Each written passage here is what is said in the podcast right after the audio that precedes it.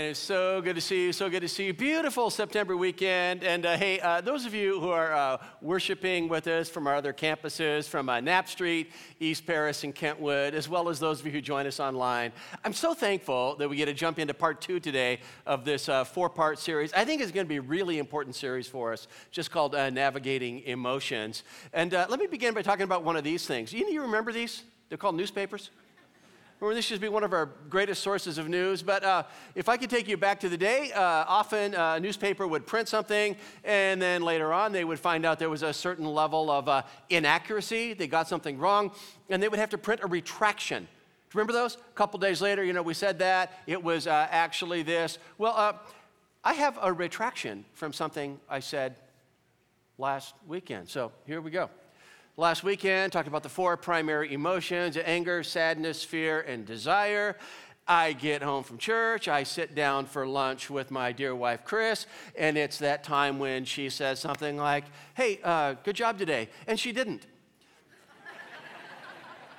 We sat down to lunch, and she said, I have a bone to pick with you, and I went, this feels like it's going to be unpleasant, and it was.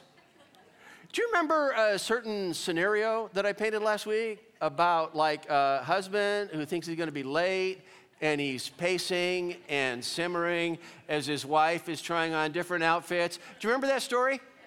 Yeah, so does she. Now, half of that story was incredibly accurate. The half of the story that was accurate was my capacity to pace and simmer as I wait for her to get ready. However, she thought that I might have led you to believe that she is late, and she is never late. She is punctual. She is on time, which makes my side of the story even worse. That as I'm pacing and as I'm simmering, no, no, no, it's not because we're going to be late. It's because I think there's a chance that we might be late, and she is always punctually on time. Please receive this retraction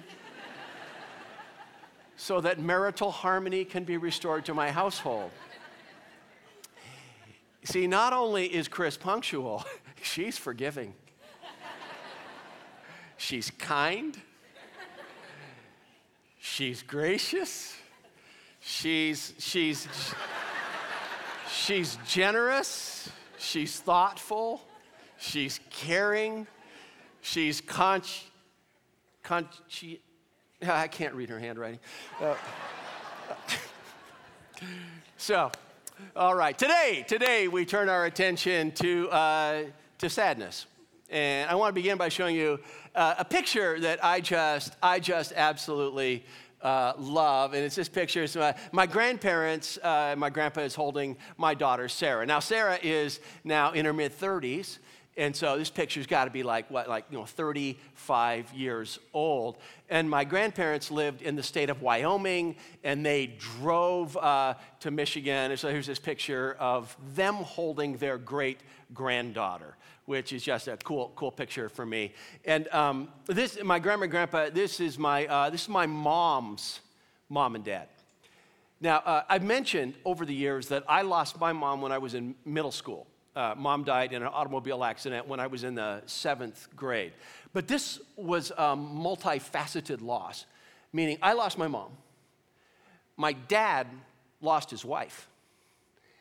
And they lost their daughter.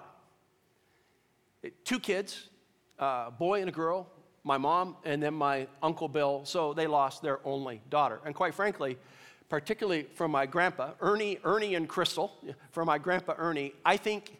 I think it affected him in a way more deeply than it affected me. Now, when you're in middle school and you lose a parent, this is one of the most defining events of your life. But today, uh, I think about losing my mom from, from time to time, but it's not like it's always there. It, it's just not.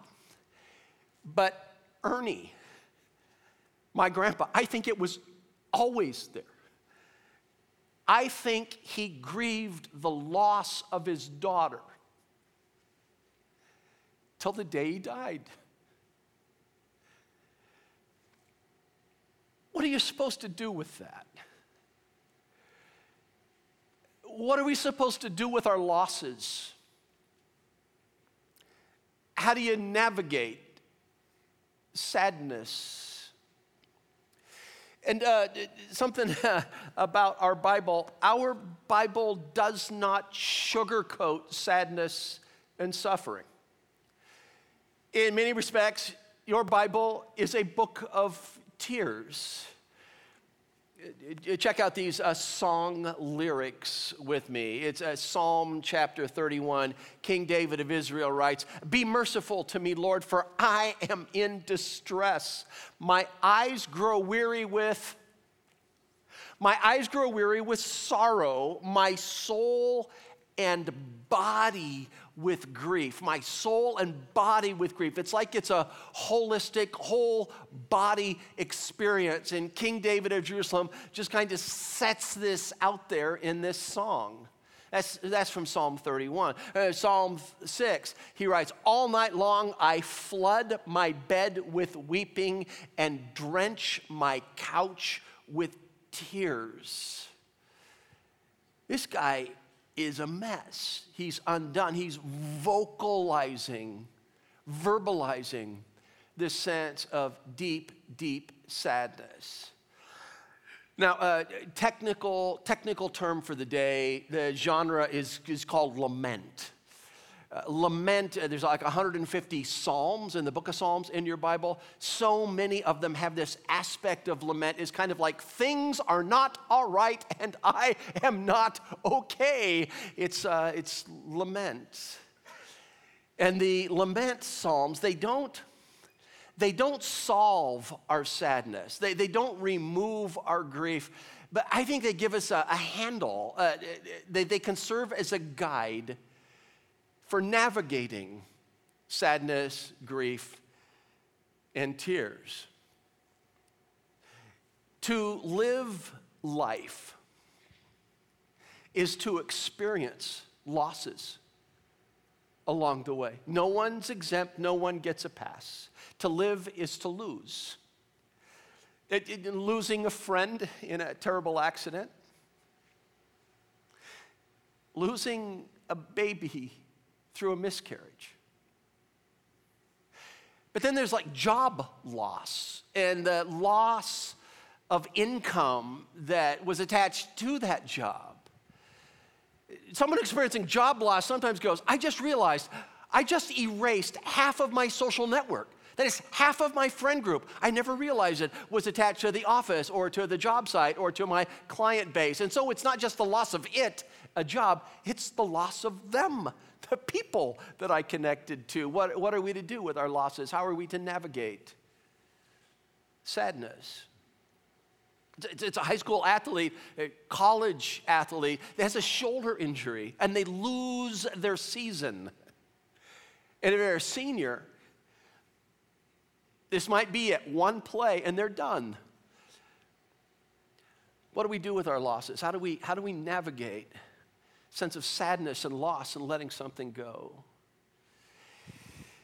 And sometimes it's the loss of somebody's affection. They're still around, but uh, someone you were going with, and you hear those words, you know, I, I don't love you anymore. Sometimes you thought that you had a chance of marrying this person. Sometimes it's someone you're married to. What do we do with our losses? How do we navigate sadness? Now, th- th- there's no section of the Bible that goes, okay, this is what sadness is, this is how to deal with it, this is how to make it go away. It's far too complex for that. But we are not left without guidance as to how sadness can be navigated, and through the four reflections that I share today, two of them from that song, uh, Psalm six, and two of them elsewhere in the Bible. I just hope that it gives us a handle, it gives us some guidance in how to process sadness, and for some of us, how to accelerate the road to healing. And so four different reflections today on the emotion, navigating the emotion of sadness. And the first reflection I've just called uh, expressing sadness.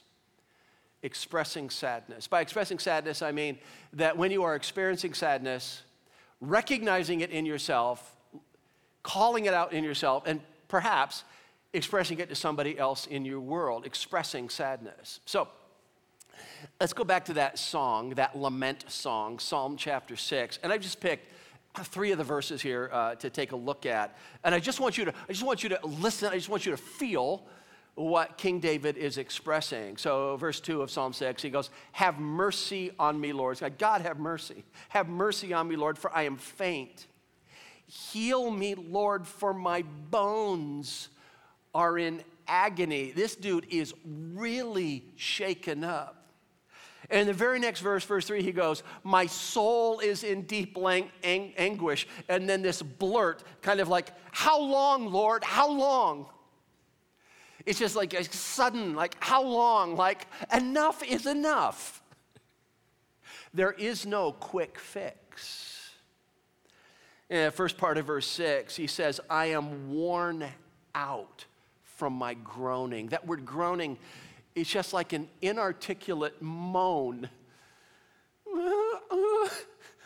It can't put words to it, but it's this deep sadness that verbalizes itself like in a groan. And he says, "I'm worn out from my groaning." My friends, deep grief, deep loss is exhausting. You feel like it zaps your energy, zaps the life out of you. And here the king of Israel says, man, it's worn me out. I'm worn out from my groaning. And the last half of verse six, "All night long I flood my bed with weeping and drench my couch with tears." Now this is hyperbole. It's exaggeration for emphasis. All night long, I flood my bed with uh, weeping. I drench my couch with tears. Today, we would say something like, uh, "I cried my eyes out." That's the way we would express that today. I want you to notice something, and that is that King David is expressing his sadness. Not only does he feel these dark emotions, he says it out loud. He writes it down. He puts a music background behind it. This is a, it's a song. There is a, there is a score that is behind these words. And he shares it with others. Just reflection number one, sadness is to be, sadness is to be expressed. Express your sadness, at least to yourself. Often to another person, a friend, or group of friends. It is healthy to express sadness. Now, uh, last week, uh, if you were here last week, we um, had these little cards that we uh, handed out on your way in. It just has like this wheel of emotions: mad, glad, sad, excited, afraid, ashamed. Mad, glad, sad, excited, afraid, ashamed. A lot of mornings when I wake up in the morning, feel my heart's kind of messed up. I don't know what's going on. I write down six words in my journal: mad, glad, sad, excited, afraid, ashamed, and force myself to circle one just so that I can begin to deal with what's going on inside before I inflict myself on the world around me. And so uh, these cards are available this weekend at each of our campuses. You can find them like at our welcome centers on the way in and the uh, next steps if you didn't get one last week, or if you want to grab some for your family or for friends. So let's just say uh, it's uh, Thursday morning. It's uh, six o'clock in the morning, little breakfast place. Four guys gather for their men's group on a Thursday morning. And uh, one guy pulls the card out and says, all right, uh, mad, glad, sad, excited, afraid, ashamed. Let's start to the dealer's left. Mike, pick one. Mad, glad, sad, excited, afraid, ashamed. And Mike goes, oh, okay, if I have to. Uh, this week, I, I honestly, I'm... I just really dealing with some sadness. You go, really? Do you know why? She says, yeah, I know why. This week is the week we closed on the sale of my grandparents' cottage up north. And I drove away from the sale of the cottage, and I was totally unprepared for the wave of sad emotions I would experience, because that place was a pain in the neck. My grandparents had it. They would have us cousins up there during the summer. Great memories there. But then when they passed, it went to our folks, and it was used less. And now us cousins, we're scattered all over the place. He says, here was the problem with the cottage. Everybody liked the idea of the cottage, nobody wanted to take responsibility for it, to manage it, to keep the place up. And it's an old place. We decided that it was time to sell it, and we sold it. I'm just feeling kind of sad. That's stupid, isn't it? A guy across the table who almost never talks goes, no. Because you think people matter, things don't, but things get attached to memories. And memories are attached to people. He says, no, dude, I would experience grief over that. It's like the passing of an era. It's like the passing of an era. You grieve. Dude, you might feel like you sold a family member last week, but just sitting around a table and going, you know, I'm feeling kind of bummed this week. We, it's expressing sadness, and it's healthy. Or follow a woman to a wedding, a joyful occasion. It's her niece's wedding. And there in the front row is her brother. It's her brother's daughter, her brother and brother's wife. And there behind them, row two, is her mom and, and the empty chair next to her mom. They lost her dad like twelve years ago. And she thought, she thought, you know, we, we were done with the grieving process for losing dad. And then you show up to an event, a wedding, where someone's supposed to be there. And rather than mom and dad, it's mom in the empty chair. They transition from the uh, from the wedding to the reception, and then she's out on this little patio at the reception, and her sister-in-law walks out and goes, man, you look like you're deep in thought. And she says three words. Three words is all she needs. I miss dad. And you think you're over a grieve, and then you get hit by this little wave at a family event. I miss dad. Just those three words, I miss dad, it verbalizes sadness, it vocalizes sadness, it expresses sadness. This is what King David does in Psalm six. It is the message of the songs of lament. This is what I'm feeling. This is how I'm, it's messing with me. I'm losing sleep. I'm crying over this. It's not going away fast. There's no quick fix. It verbalizes, vocalizes, expresses sadness. Now, uh, I, I know n- not all of you have like school-age kids, but some of you do. So uh, uh, indulge me for a moment. Let me say something ab- about parenting. Your, your kids will experience loss. And sometimes it just seems so small. A third grader, a friend, their best friend, their best friend in the third grade moves to a different school or moves to a different city, or moves on to other friends. And your third grader is just sad. Now, what you might be tempted to do is to go, oh, you'll make other friends. That's true. They will. And yet in that statement, oh, you'll make other friends, we might inadvertently be diminishing sadness. We might inadvertently be saying, losses don't matter, and losses do matter. When we have people that move into our life that we get close to and they move out of our life, that leaves a mark. And it could be the sadness of the third grader is more mature than our, oh, you'll make other friends. It may be just, oh, sorry, man, that's that's got to be disappointing. That's got to be disappointing. See, I have a theory that someday we will be able to walk through large losses well because we've dealt with the small losses well. Grieving well about the little stuff, I think, preps us for grieving well about the big stuff. Express your sadness. There is an alternative. And it's just good for me to present the alternative to expressing your sadness. Grow numb to your sadness so you don't have to feel it. Listen, we numb ourselves to pain. It can be done through drugs or alcohol. It can be done through busyness. I just stay so busy, I don't have to feel the disappointments of life or the sadness of life. I just want to caution you about numbing yourself out to sadness. Uh, Brene Brown is popular, like TED Talk speaker and author. Uh, Brene Brown is uh, popular for saying, uh, you cannot selectively numb. You know, you know what she means by that. When Brene Brown said, you cannot selectively numb, this is what she's saying.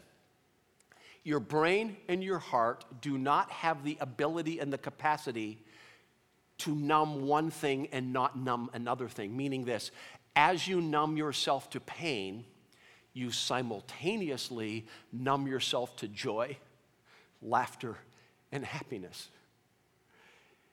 You may effectively numb yourself to pain, but in the process, you might wake up one day and find out that you're numb at your daughter's wedding.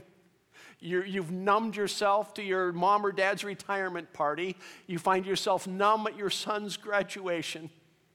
Or you find yourself numbed out when you hold your child or grandchild for the first time. The heart does not have the capacity to selectively numb. Numb yourself to pain. You might not feel the acute pain, but you will also numb yourself to joy, happiness, and laughter. Numbing is a dangerous thing if we desire to be fully alive. But even mentioning happiness, uh, joy, and laughter, it, it kind of takes us to our next reflection, reflection number two, which is just more than sadness. Express sadness, feel sadness, but please feel more than sadness. Can I get you to read the three words with me out loud? Ready? More than sadness. Now, I, I want to do something. I want to return to that lament song, song six, Psalm six, and there's just like this radical turn, this extraordinary emotional turn that you find in that short song, and it has to do with the writer, King David, experiencing sadness, but experiencing more than sadness, not just sadness. Okay, so verses eight and nine, you'll find this. Away from me, all you who do evil, for the Lord has heard my weeping. The Lord has heard my weeping. And the next verse, verse nine, the Lord has heard my cry for mercy. The Lord accepts my prayer. The Lord has heard both my tears and my prayers. Now, in this radical turn in Psalm six, the song does not move from sad to happy.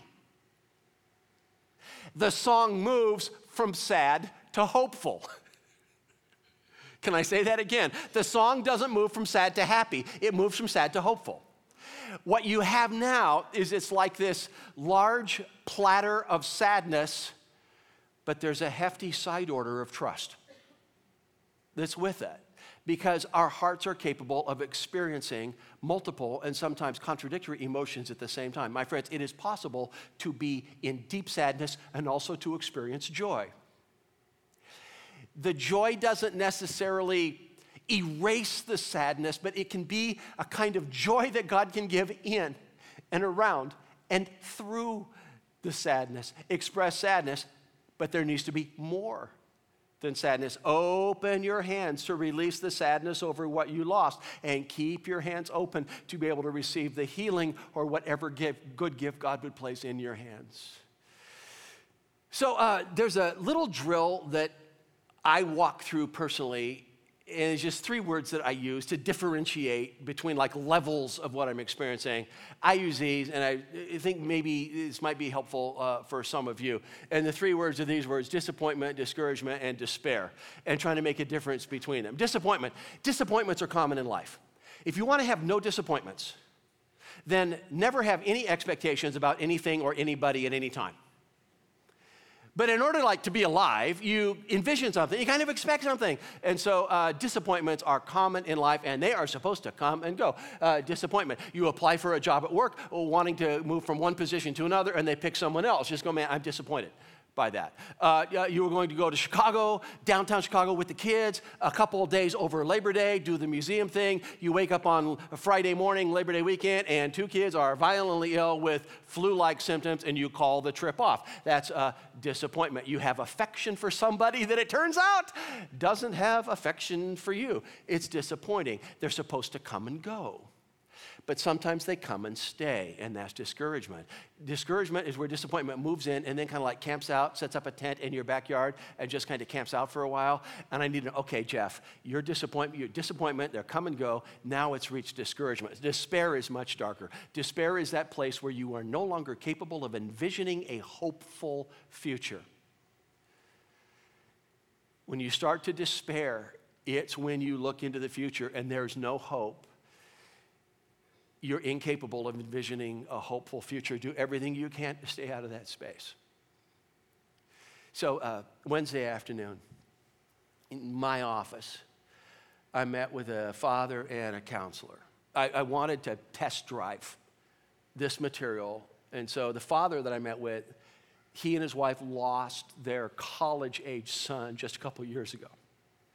And the counselor, her name is Sarah, and she's like walks with people through loss and, and grief. And so I have the, the dad, who's real raw, recent loss, and then the counselor who assists people just kind of test driving the material. And when I started talking about more than sadness, uh, the counselor, whose name is Sarah, she said, what I encourage people to do is to feel their sadness, but not to not to wallow in it and not to get stuck in it. So one of the practice she advises with this is like, okay, you've got twenty minutes. Sit down and for twenty minutes, obsess over what it is you lost. And after twenty minutes, say, okay, time to go for a walk. Time to go meet friends for lunch. What that does is it gives permission to experience sadness, but not only sadness. And it is possible that over time, God will diminish the acute pain of the sadness. Do not be shocked if you begin to experience levels of joy and peace and laughter that don't erase the sadness, but are in and around and through the sadness. Psalm six does this for us. The Lord has heard my prayer. I don't think help has arrived yet. I don't think his situation has changed, but for King David, his perspective had changed. Experience sadness, but more than sadness. Reflection number three, I think this is very important. You're not alone in your sadness. You're not alone in your sadness. I think it's important because sometimes if you get really, really walloped by something, it can feel, I am the only one who has ever felt this way. It's not true, but it feels that way. There's something about loss that can be terribly isolating. So I think it's important to remember that we're not alone in our sadness. Now, it was over uh, thirty years ago, uh, author Nicholas Walterstorff, who wrote this book. It's called Lament for a Son, and it is small. It's like quarter of an inch thick. Uh, Nicholas Walterstorff lost, he lost his son in a climbing accident, Eric, in a climbing accident. It was a Grand Rapids guy at the time, I believe, uh, taught either at Calvin or Calvin Seminary, and uh, son was like graduate school age in Europe. And in this book, he doesn't fix grief. He doesn't tell you how to get out of grief. It's not a how-to book. All he does is chronicles his emotions and reflections, and it, it, it's powerful. I mean, this is this is one of the pages. He says, uh, He says, innocent questions make me wince. Will the family all be home for Christmas? What do I say? Uh, yes, I say, we'll all be home. Hey, what are your children doing now? I go down the list. Amy, Robert, Klaus, Christopher, but I omit one. Do I call attention to the omission? Or do I let it pass? Hey, how many children do you have? What do I say, four or five? A five, I usually say. Sometimes I explain. Sometimes I don't. End of paragraph. It was C S Lewis who said, uh, we read to know that we're not alone. I don't know how many copies of this thing I've given away over the years. just to let people know at, at, at the appropriate time when they're at a place where they can work through a few pages, just to let people know you're not alone. You're not alone in your grief. Others have experienced what you experience. Now, it, it's important to remember, like, people like Nicholas Walterstorff and his family have grieved too. Let me take this next level. I think it's important for us to remember about the Christ, our Lord. Jesus, Jesus has lots of titles.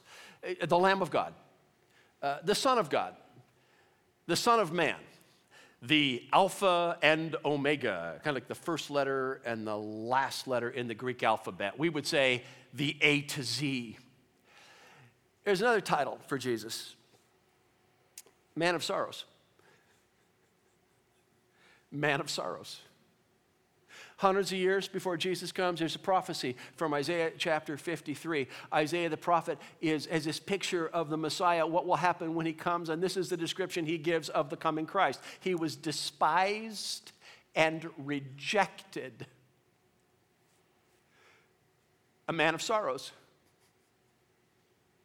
and acquainted with grief. And when Jesus arrives, we see it.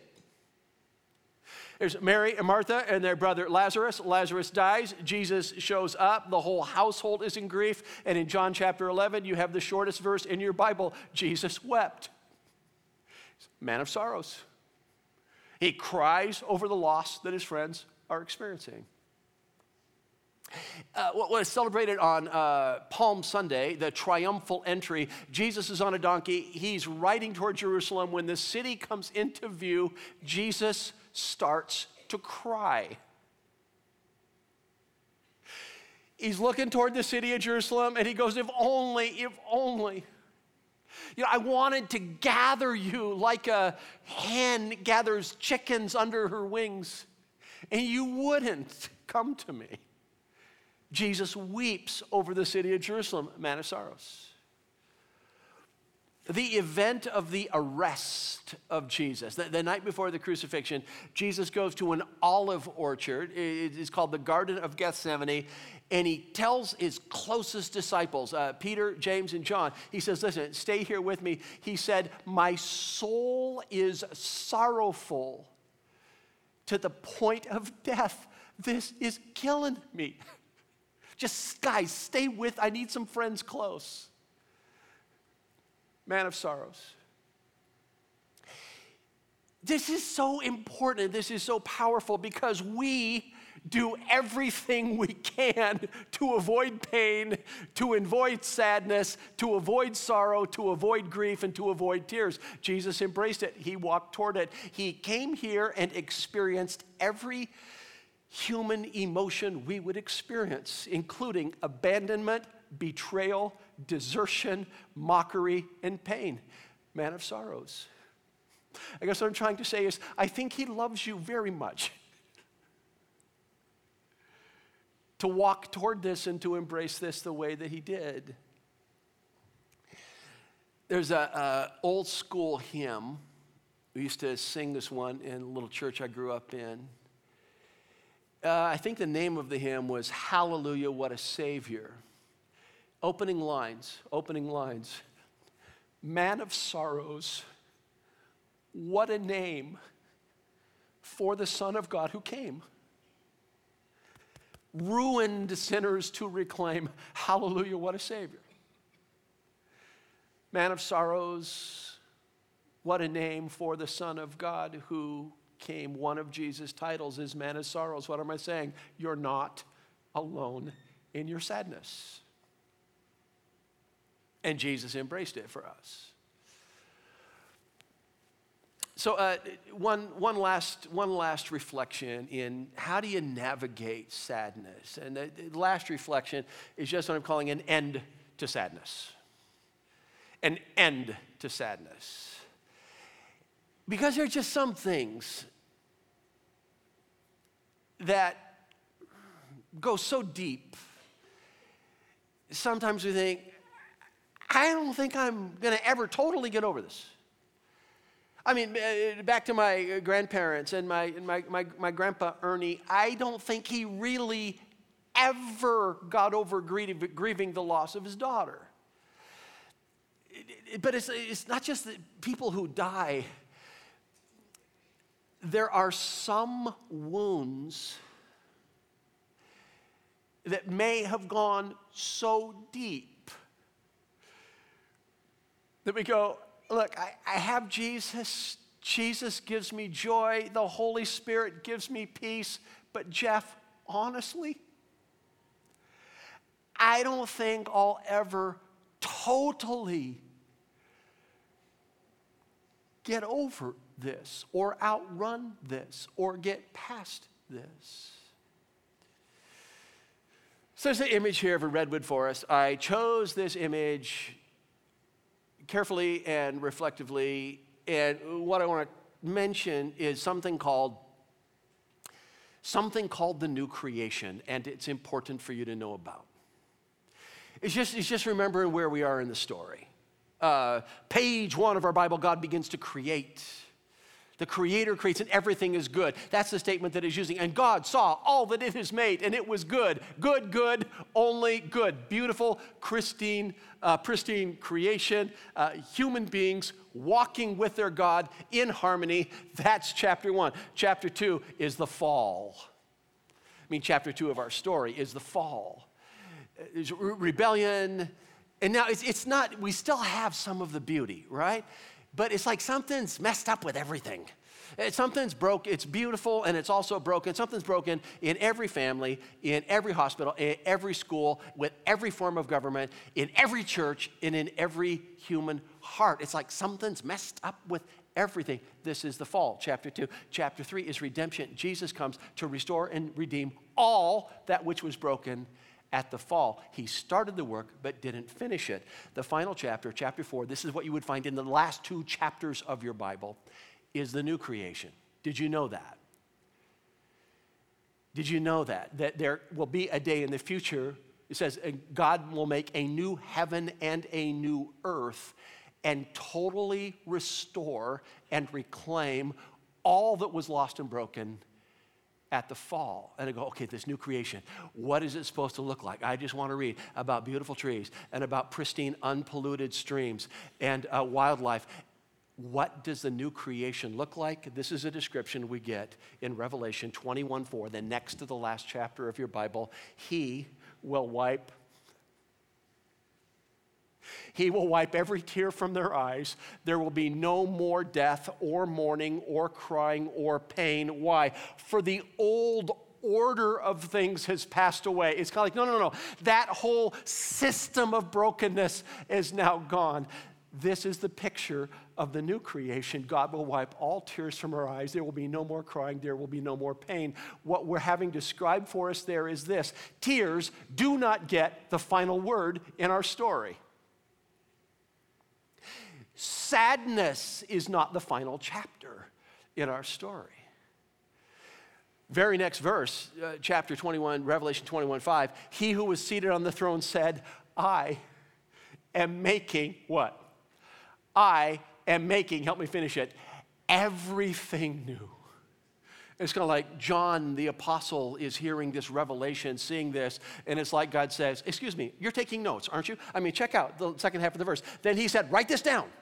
Write this down, for these words are trustworthy and true. John, write it down. You're taking notes, right? Write it down. Why write it down? We, we write things down so we remember them. We write things down because we need to recall them. John, write this down. These words are trustworthy and true. Sadness will not get the final word. There will be a day when there is an end to sadness. Now, knowing that probably won't erase your grief, but it might give you a hopeful grief. It might give you a trusting grief. It may just give you a sadness that is tempered by the fact that in the end, sadness will not win. That our Creator will bring about a day when there is an end to tears. Do you want that to be true? No, no not do you believe it's true. Do you, do you wish it were true? Do you want it to be true? Do you want there to be a day when somehow God will restore all that which is broken in each and every person? Say, well, Jeff, you know, you have to prove to me that there's a God, and you have to prove to me that, like, the resurrection of Jesus as actually happened, because that kind of seems tied to this whole thing. No, no, no, that's step two. That's the evidence. That's step two. Step two is the evidence. Step one is, do you wish it were true? Do you want it to be true? Is there not something in your heart that cries out, God, please, someday fix this and me? See, because when you want it to be true, when it's when you hope it's true, at least then you have the motivation to explore the evidence. Is God out there? Did Jesus come back? But I, I think in most human hearts, there is just this knowledge that something has gone badly wrong. And there's this hope that someday God will restore and reclaim and redeem all that is broken. And so in the meantime, uh, we pray, gracious God, please do in me, gracious God, please do in me the work that can only be done as I trust you through my tears. God, right now, here and now, in my sadness, please do the work in me that can only be done as I trust you through my tears. Gracious God, do the work in us that can only be done as we trust you through our tears. And may our gracious God carry you as you move into your week. May he meet you. May you sense his presence. May you experience his joy. And we ask this in the name of Jesus, who boldly came here for us. Amen. We'll see you next week.